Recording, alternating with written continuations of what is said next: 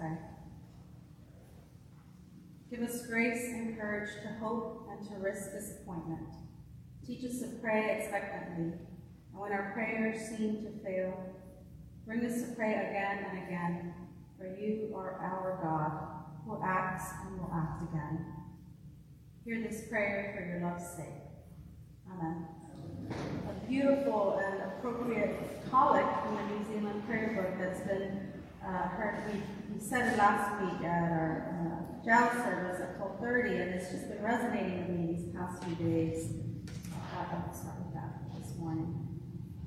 Well, what a long gospel. I think you guys are ready to sit down. Um, it just feels like the past three weeks, the gospels are just the sermon on its own, right? And I think we're all, if we're, if we're just kind of um, reading together, we're just all kind of out of breath there after those 41 verses today. Uh, and so I wasn't too sure what to focus on in the midst of such richness between all of our lessons this morning. So here we go trying to connect them. Uh, in terms of time, a lot has happened since last week's gospel when we read about the Samaritan woman in chapter 4. Jesus has fed the 5,000, walked on water, and now Jesus heals a man born blind in our 19th chapter this morning. I think it's important to remember that Lent is supposed to prepare us for the main event of Easter. So these dialogues in our Gospels, the Gospel of John that we've been reading, uh, were initially, initially connected to Lent very early in the history of our church. They were the source of instruction for those who were to be baptized at Easter, and therefore have remained as part of our lectionary. So if you have been here for all the Sundays in Lent and you want to get baptized, I guess you could skip the baptism class on April 1st because technically you've been listening to all of our Gospels. I'm kidding. You still have to come. our Gospel reminds us of God's proximity to us, reminds us of what it means to be seen and to be encountered where we are. It breaks down some assumptions we may have about Jesus and the relationships that he has with the people he encounters. Last week we saw Jesus interacting with the Samaritan woman, an outcast. And today Jesus heals a man who was born blind, also considered an outsider, as he was known as a beggar. And the, the disciples here were quickly, uh, quickly assumed that this man's blindness was due to a sin committed. So we see it right at the beginning of the, the gospel, right? Like, who did it, Lord? Was it was it the blind man or was it his parents? Why is he who committed the sin and why is he this way? I appreciate that Jesus sets the record straight very early on in our gospel. Neither this man nor his parents sinned. He was born blind so that God's works might be revealed in him. This seems to be like what is at stake here, this confusion or this, this answer that, that Jesus gives the disciples and the people, because this answer, of course, doesn't satisfy those who heard this, right? Why do bad things happen? We all need answers. I think most of us can relate to this thought, especially when things aren't going our way.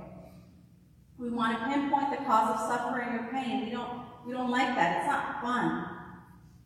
We look at the news and ask ourselves why. Do we get a definite answer in this gospel? Yes, Jesus is saying that that is not the reason why this man is blind. That is not the, the cause of his suffering. But do we understand it? No, I, I don't think we do. I think that's the beauty of it. Imagine if all the characters in the story just agreed and knew that Jesus was the Messiah. If all the Jewish leaders were in agreement, where would that leave people like me that have so many questions? We would not relate or identify with any of them. I love having these conversations with, with those who are curious about Scripture. And I have the privilege of having these conversations quite often with people. I mean, if someone put their spit and rubbed it in my eye or my child's eye, I would have a lot of questions too. The man who now sees, and we see it in the gospel, right, over and over, he was taken to the Pharisees because nobody knew what to do with this information that he was sharing. Everyone was confused. He says it over and over again I have told you who has healed me.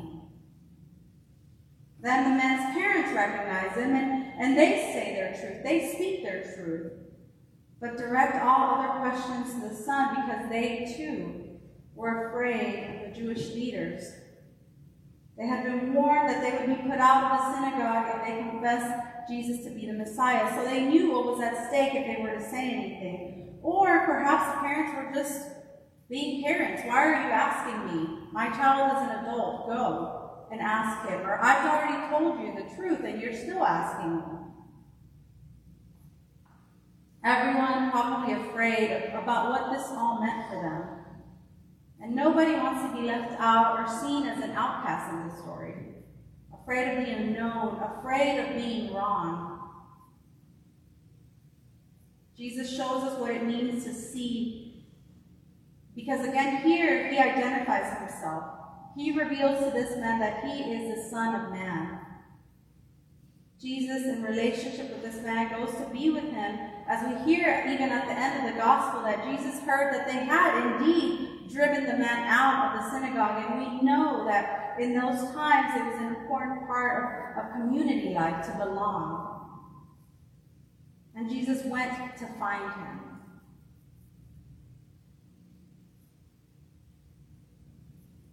Our lessons are all about God loving us and meeting us where we are.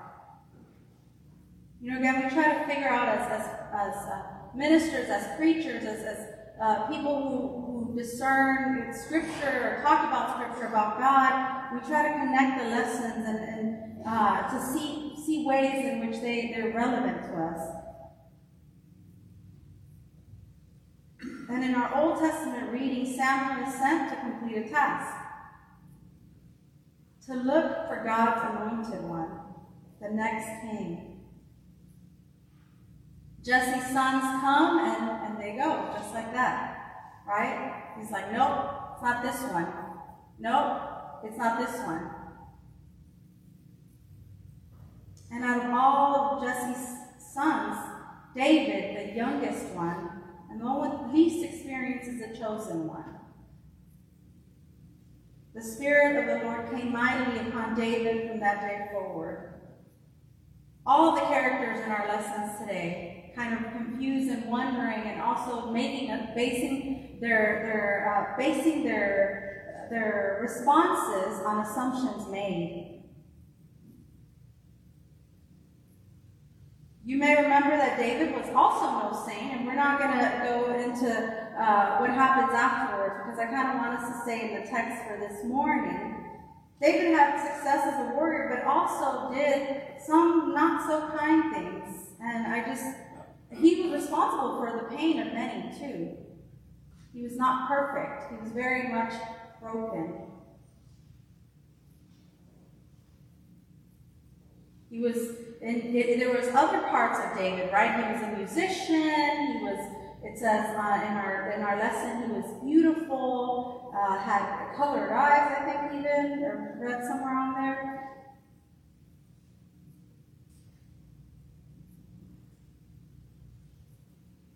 And so we see also in, in, in, in this gospel lesson, uh, and in our, our Old Testament lesson, just what, what God is doing with, with the people that we think can't be used or that can't do something for us. So one of my favorite verses is, Do not look on his appearance or on the height or his stature, because I have rejected him. For the Lord does not see as mortals see. They look on the outward appearance, but the Lord looks on the heart. So I thought, uh, you know, I always think it's special because I'm like, yeah, I, God sees me as, a, as, as who I really am and as a nice person and kind person. Um, but that's not that, that that's not the reality of it, and that, that's one of the things I've, I've been trying to grapple with as, as we prepare uh, and think about Lent and what Lent means to all of us. I read, I heard this uh, podcast where it said, um, "God sees our hearts." Yes, right. So it goes along with this verse. God sees those dark thoughts, those broken parts, and yet loves us the same. And I think that's the message that we are to share today. That we, or at least I like, maybe I'll say, maybe not all of you all, but I like to think that, you know, that I'm kind or good, and that's just not the truth, right? Uh, uh, or, or I think, well, gosh, she's so nice when I interact with people and, and say, you know, one day I'll be, I'll be better, you know, or we think that there's something wrong with us because we don't have such nice thoughts all the time, 24 7. Because I think that God sees when I'm not so nice or kind to my neighbor. And here's the silent whispers, maybe not whispers, but uh, when I'm, you know, speeding down, not speeding, when I'm coming down 59 and there's like someone cutting me off. And the rude comments that I probably say when my spouse promises to get to putting away the laundry, it doesn't, right? Yes. And, and, and God loves us the same. God loves me the same, and God loves me the same. So as I try to figure out what we, the message we take today during Lent is, is figuring out where we are to be challenged by our own realities and our own dark spaces.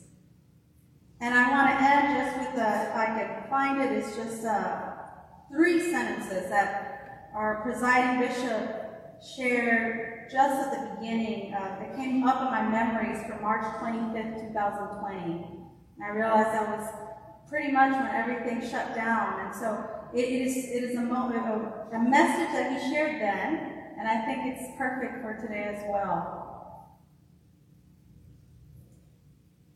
Maybe love really is the way. God's love and our lived love for each other. Love can heal and help when nothing else can. Love can lift up and liberate when nothing else will. Amen.